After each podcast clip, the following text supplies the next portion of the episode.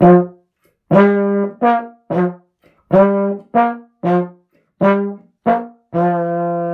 I'm Shelly. And I'm Cam. And this is Translating ADHD. Last week, we left y'all in kind of a terrible place. We left y'all on the near side of the pain portal, the place between awareness and action. And so this week, we're going to continue our conversation on activation and talk about how you can start to learn to move through your personal pain portals when it comes to activating for tasks. Cam, you want to say more? Sure. You know, and I think that it sounds bad, but it isn't that bad. Yes, it's a pain portal, and we do have a pain response when we are in this sort of stationary state and getting into action, and vice versa. But that I have found when you find that portal and practice passing through it, you'll find that it's a transition period of a certain amount of time. And there's data there to look at. So I want to kind of go big a little bit before we get into some specific examples, because that's what we're going to do this week is really talk about how our clients kind of find their way through that pain portal, getting from that awareness state into action and, and how to, again, like, you know, duplicate it one time is great, but we really need to be able to do it and, and make it repetitive. You said something last week that I listened to and it just was, it was really spot on. I'm just going to put some, you know, glow your way, some sunshine. Ready, Shelly? I'm ready. What did I say? What, what did you say? What did you say? What did Shelly say? You said there's this accumulative process of awareness over time. As we're learning about these different things. It is a cumulative process of awareness over a period of time that gets you closer to these big learning moments or big ahas. And I think that just to sort of keep that in mind, and as you were giving these examples of your hard email client and your knowledge gap client, the way that you were looking at that was again, it was kind of getting up above it, above the fray, out of the darkness, out of that deep, dark place, and to really kind of look at this AE gap from a distance with your knowledge based person of kind of like where they are and what kind of engagement they do get into, which gets them off course and gets them, you know, more overwhelmed. Um, with your email person, again, it was kind of looking at it from a distance. And that's what we do as coaches. And this is what's available to you clients is that, you know, you might be like, okay, I'm ready to go through that pain portal. Just hold off a sec, right? And really kind of think about your project X, the thing that you're trying to work on, you're not able to activate on is what is your awareness? What is your engagement? Something I also want to say is that not all awareness is helpful. When we are worried, when we're anxious, when we ruminate, when we have negative self talk, that is a form of awareness. It is this thinking state. So, not all awareness is great, not all engagement is great, but kind of being curious about your own behaviors there of what happens around this. What is that avoidant behavior? What's the behavior that's really taking you away from getting your goods to market? Cam, last week we were talking about me and noticing how my wheels were falling off my wagon getting my goods to market because I struggled with completion. I started with activating for task. I started with all three of those elements of engaging and engaging to a completion point. So being curious about this, and we're looking at this just like we're looking at all these other elements we look at, whether it's sleep, whether it's creating a meaningful day, whether it's doing what matters. It's take the long view first, be that keen observer, and pay attention to how this gap around activation shows up for you. Well said, Cam. And I want to call back to last week's episode and something you said, which is this idea of finding the tree that you can climb to get above it. You know, just looking for what can I notice here and doing that over and over again until you get to that critical discovery. I had a client have a critical discovery today, actually, right Ooh. before we hit record. This client had previously been traditionally employed within her field, and traditional employment is kind of the norm for what she does for a living. But she found an avenue that she wanted to pursue in self employment. We did a lot of coaching work around that. And she made a decision to start taking steps in that path. Yet she couldn't get any traction. The commitment was there, but there was still something in the way. There was still a pain portal she had to go through. And it took us a few sessions, but we found it today. And for her, stability is important.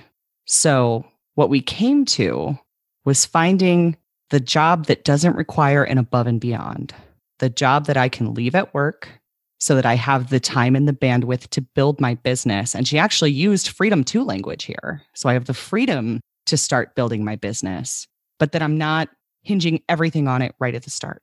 I can do it at a pace that is more comfortable for me. I can take some time and let it breathe. And the weight that came off of her shoulders when we found that critical discovery was incredible. And all of the sudden, the next actions were very easy to get to and very easy for her to commit to. We didn't know that was there because she was sure and still is sure that pursuing being self employed is her path forward. The thing in the way was that stability piece. It took us a while to find it. It takes a while to find these things.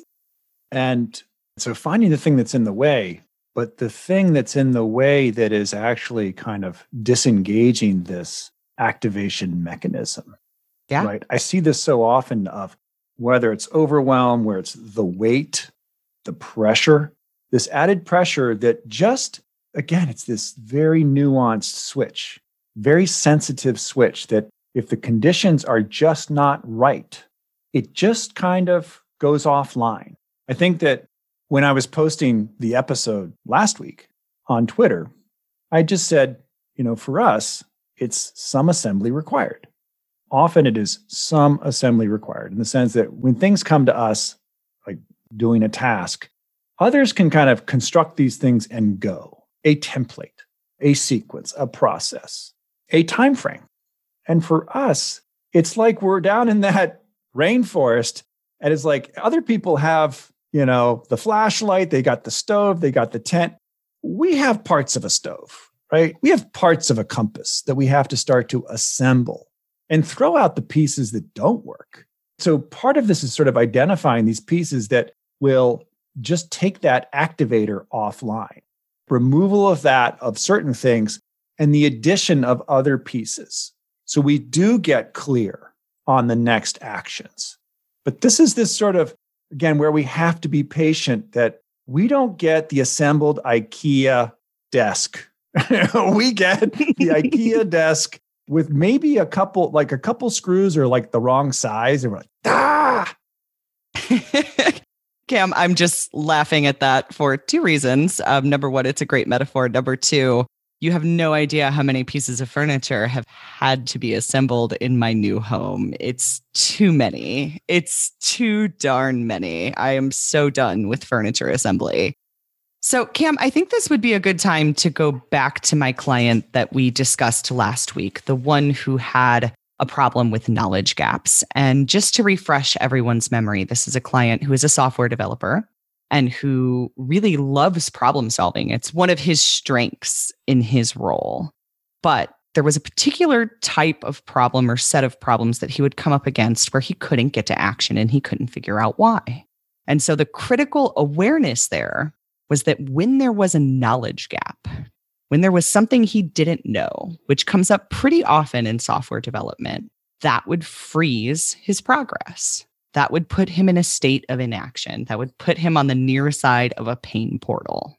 So, what did we do from there? Well, that critical awareness gave us some new insight into his old problem. We had the name of knowledge gap. So, first of all, when that type of problem came up, he could name it and notice it and be aware that this is why he was stuck and why he was not able to act. And then came coaching around knowledge gap. And how do we bridge a knowledge gap? What's going on for you with a knowledge gap? Why is it a struggle? Well, like many of us with ADHD, he doesn't sequence well. So he could see all of the potential things that he could look into, but he couldn't see the sequence. This client also happened to have a habit of sketching out other problems. He's a very visual person. So he would actually grab a notebook and draw out a problem. And it turned out that was the solution here too. Was when he hit a knowledge gap, sketching out the problem, putting it on paper in a visual way allowed him to then begin to sequence and see where the starting point was. Where do I enter here? We are brilliant. do you know why? Why? Because there's our understand, own, translate process right there. Right? Yeah. It's helping your client to understand, own it, and then translate it. To take that and give it a name, notice it, watch it, and then start to develop some useful workarounds. It was a sequencing problem. It was a sequencing problem and also, I imagine, a, again, a freezing problem. Yeah. His gut response was to go to inaction. So that inaction, again, back to that very nuanced activator, it's going to take it offline. And so finding a way to like how to activate to get started there. I've got an example I'd like to share too. So I have a client who runs a nonprofit and she does amazing work of connecting children in Tanzania with school children in the US to bring them together with current technology so they can understand each other, to break down these cultural differences. And so she does that through schools. And she is a high creative. And where she gets bogged down is often around activation for task. So much so that it can be really debilitating. It's hard for her to get out of bed because immediately she's overwhelmed with everything she has to do. It all comes and all presents together back to that weight, that pressure, which basically takes her activator offline. And so she was trying to write an email to describe one of her offerings for schools in the US and Canada. And she was hesitating, hesitating, hesitating. We got her to just start, just start and really limiting what she was doing, thinking about it as an iterative process, number one what she noticed was a couple things. When she started, she realized she was trying to do too much. I think this is a very common manifestation is that we're biting off too much. But I think that gets often it gets too much bandwidth or too much attention. There's other things going on there. But when she started to write it out, she noticed her tone was this sort of, again, urgency and pressure. It's like, wait a second, teachers have so much going on this year, so many demands. I don't want to place another demand on them. And she realized that as she was starting, she noticed her tone was all wrong. And she really wanted to establish a tone of win win, of positive, of how can I support what you're trying to do in the classroom? But it was really a matter of just starting. The other interesting thing that happened there was she uncovered a strength of a piece connector. She connects the pieces together. And she couldn't do that until she actually threw a couple pieces out on the table. So, Cam, I'm noticing a couple of things in your client story there. Number one, there are some parallels to my hard email client in that what was getting in the way for her was the tone she was setting the wrong tone. And figuring that out for herself made it easier to send those emails. Number two, I want to say something about just get started because that can be a way into insight, taking that first step as a way to climb a tree and generate some awareness. But it's not the only way. And I think it's important to call that out because you may not be able to just get started. And we are not saying that you should be able to just get started. If you are stuck in a place where you cannot get to action, then that is not the step for you. But if you can take that first step, sometimes that can be really insightful. Again, back to my hard email client, the actions we were working on were around limiting how much she was in email because she was reacting, reacting, reacting to new emails as a way to sort of temper her guilt about the hard old emails that she hadn't dealt with. And so our path to awareness started with trying to solve for reacting to emails all day long. It's not where it ended up. And she wasn't even ultimately that successful at first with not reacting to emails as they came in. But because she wasn't successful there, we kept digging. Why wasn't she able to break that hold, even though she tried? She made an attempt. We had a plan. Why didn't it go the way that we thought it would go? Because there was something else there, something a little deeper down. Those hard emails were what we needed to find. Yeah, I love what you just said about tone, noticing the, the similar tone. And I just, I'm wondering, part of that tone was for my client, that tone of urgency was her own tone around this task. That it was coming through in this, her sense of, I got to do this, was bleeding over into, you got to do this. And as she saw that, it was like, wait a second. Do they have to do this? No, they don't. But to, again, to throw it out there a little bit and have it live in some other form. I like what you said. Like, we will never tell you go and just do it, or you should be able to start. But starting is not necessarily what you might think it should be. I have another client who he knows part of his process for getting the whole picture or really appreciating what he's trying to do is through conversation. It's the same for me. When I talk to people, I start to build necessary knowledge around the task. And then I can start to kind of trim off the stuff I don't need to share and really reinforce the stuff I do want to share. Or again, take to market. So for him, it's talk to somebody. Can I talk to somebody before I draft this proposal? Just to kind of get the information out of his head, look at it in a different way. Then he's able to start to find that lever to activate on the actual, say, writing process. But he was, for so long, talking about it was not a part of the actual task. He just thought it was something separate. And then folding in and realizing, oh, wait, these link together. It's when I talk about it, then I can build knowledge. I get clarity. And he's ascending one of those trees. He's ascending that tree that last week we talked about to get up above the darkness, above the density, the complexity, all these things that seem so connected. You move one place and everything else moves with you. And it's very difficult to get going. Cam, that client reminds me of my knowledge gap client with a slight difference in modality preference. My knowledge gap client is very strong in the visual modality. So for him, sketching it out visually is what helps him get up above. For those of us that are verbal processors, and I have that on board too, that is what can help us get up above. And I think that sometimes us verbal processors don't draw on that enough. You know, there's some amount of shame associated with being the one that talks too much. Cam, I don't know if you've ever had that experience in your life, but every report card for my entire school career was talks too much, talks too much, talks in class, talks too much.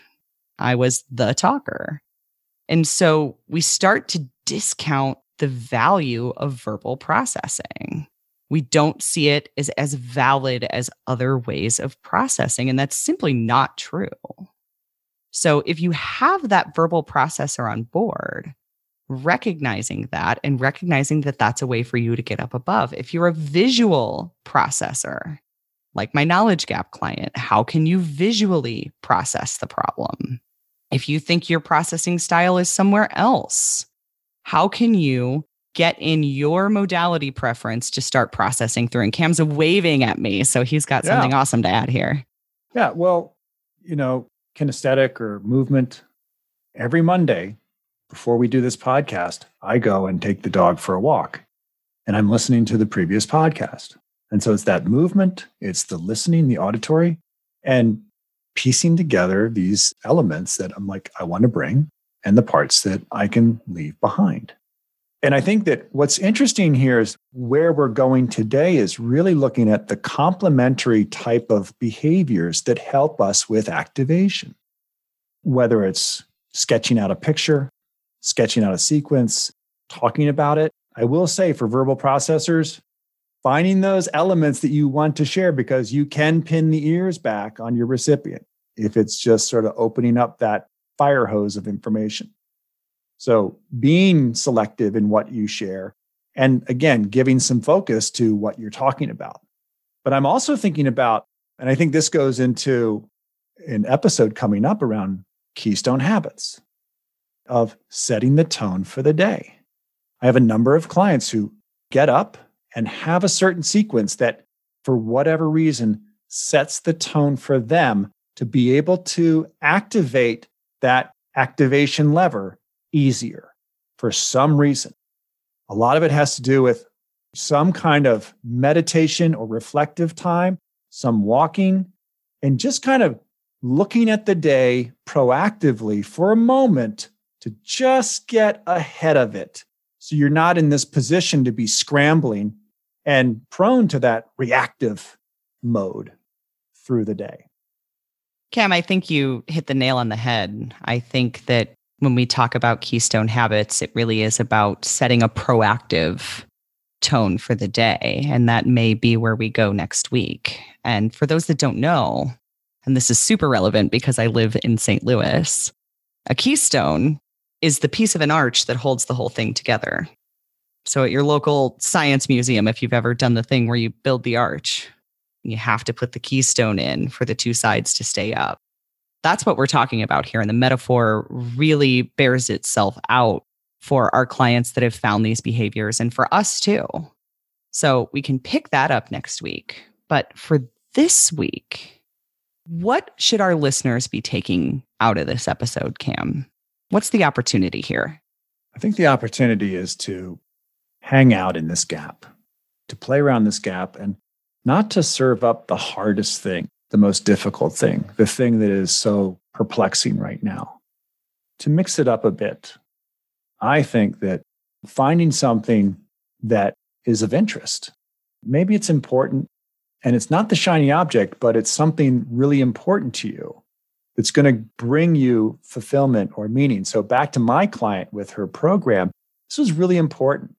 And so, working in there, but it also can be in other areas like self care to activate for task around 10 minutes of meditation, seven minutes of meditation, or just quiet time, 23 minute walk in the morning with the dog, to insert and practice transitioning from this awareness place into action.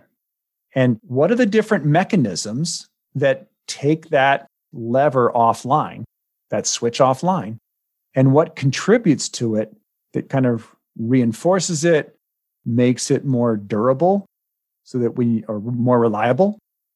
But to play here, to do that sleep study thing that we've talked about, do a little study, experiment, try some things, and then just notice. Just notice. This is one of those big ADHD challenges is around being able to move from one state and engage. It is really, really tough. But when you start to find out these patterns, and oh, guess what, Shelly, cause and effect, then you can start to replicate, duplicate, codify, build some templates of your own to be successful here. Yeah, I love that idea of finding the things that take the activation lever offline. And I'm going to add to that and say naming them knowledge gap, hard emails, urgency tone. These are names that our clients gave to some of the things that take theirs offline. Yeah. And I'll say one more is attaching expectation, is putting on a high level of expectation onto a task, creates that pressure, that perfection and that will just dismantle your ability to activate for task. What's the point? How can I possibly reach that expectation. Notice that pattern of assigning this dizzying expectation. That's a big one, Cam, and one that I would say most, if not all of my clients struggle with. As far as the others, think of them as examples more so than prescriptive elements. Find your own language. What are the names of the things for you that take that lever offline? Well said. So, before we wrap up for today, again, we want to thank those of you that have taken the time to leave a review for the show. We have seen a couple of new ones come in. We yeah. are both blushing furiously at your wonderfully kind words. And we want to put the call out to those of you who haven't. If you have the bandwidth, please leave us a review. It's the best way to help other people find the show. If the show is helping you, you can help someone else find us and get that same kind of help. The other way you can support the show is by becoming a patron. Visit the website translatingadhd.com Click on the Patreon link in the upper right hand corner. And for $5 a month, you're not only supporting the show, you're able to join our Discord community where you can discuss episodes of Translating ADHD with us. And you can do your own understand, own translate work and participate in accountability with the rest of our wonderful community. So until next week, I'm Shelly. And I'm Cam. And this was Translating ADHD. Thanks for listening. Thank you.